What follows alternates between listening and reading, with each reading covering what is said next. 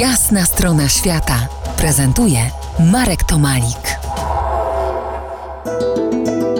Dzień dobry Maciek. Dzień dobry. Po jasnej stronie świata w ten świąteczny dzień dr Maciej Sobczyk, archeolog z Ośrodka Badań Prekolumbijskich Uniwersytetu Warszawskiego. Maciek, jaką przewagę archeolog może mieć nad Bogiem? No, Bóg potrzebował siedmiu dni, żeby stworzyć e, nasz świat, a my, archeolodzy, w siedem dni możemy stworzyć e, siedem światów, albo co siedem dni nowy. Zależy, ile będziemy mieli danych do interpretacji, analizy. Archeologia, opierając się na badaniach takich e, szczątków, prawda, które są fragmentami tak naprawdę historii, tak jakbyśmy zaglądali przez dziurkę od klucza do pokoju, próbowali go sobie opisać na tej podstawie, albo mając fragment strony, byśmy próbowali odtworzyć, co było w książce. No, mamy duże pole do e, interpretacji.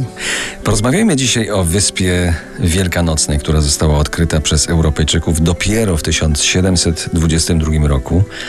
W niedzielę wielkanocną. Od y, ponad 10 lat zaglądasz na Wyspę Wielkanocną, która formalnie należy do Chile, ale jest tak małym pępkiem świata. 4000 kilometrów, 4 godziny lotu od Santiago de Chile. Gościłeś tam Wielkanoc? Nie, nigdy nie byłem w Wielkanoc, nie złożyło się. Wielkanoc zazwyczaj spędzam w polskich górach, więc to jest zły moment, żeby wyjeżdżać. Natomiast no, oni oczywiście e, do dzisiaj w pewnym sensie robią sobie żart, właśnie ukrywając pod mołajami jajka. Nazwa wyspy nawiązuje do daty jej odkrycia przez żeglarzy z Europy, zatem Wielkanoc w tym miejscu to chyba nie najszczęśliwszy czas dla wyspiarzy, chyba że mają już do tego swój dystans. Mają czy nie mają? Z jednej strony na pewno mają. Oczywiście ten 5 kwietnia w 1722 roku zmienił bardzo dużo, natomiast e, i zmienił na niekorzyść na pewno.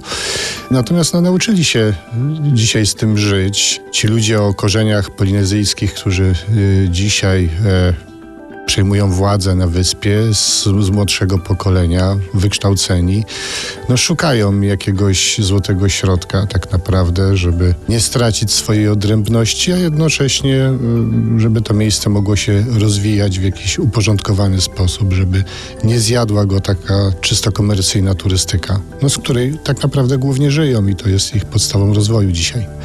Ale od sierpnia to już nie jest Wyspa Wielkanocna, hmm. tylko Rapa Nui.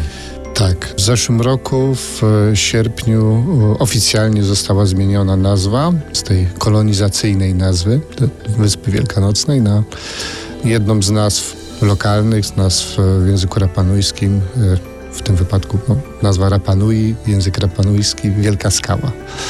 Za kilkanaście minut powrócimy do rozmowy o Wyspie Wielkanocnej, o Rapanui. Zostańcie z nami w RMF Classic po jasnej stronie świata. To jest jasna strona świata w RMF Classic.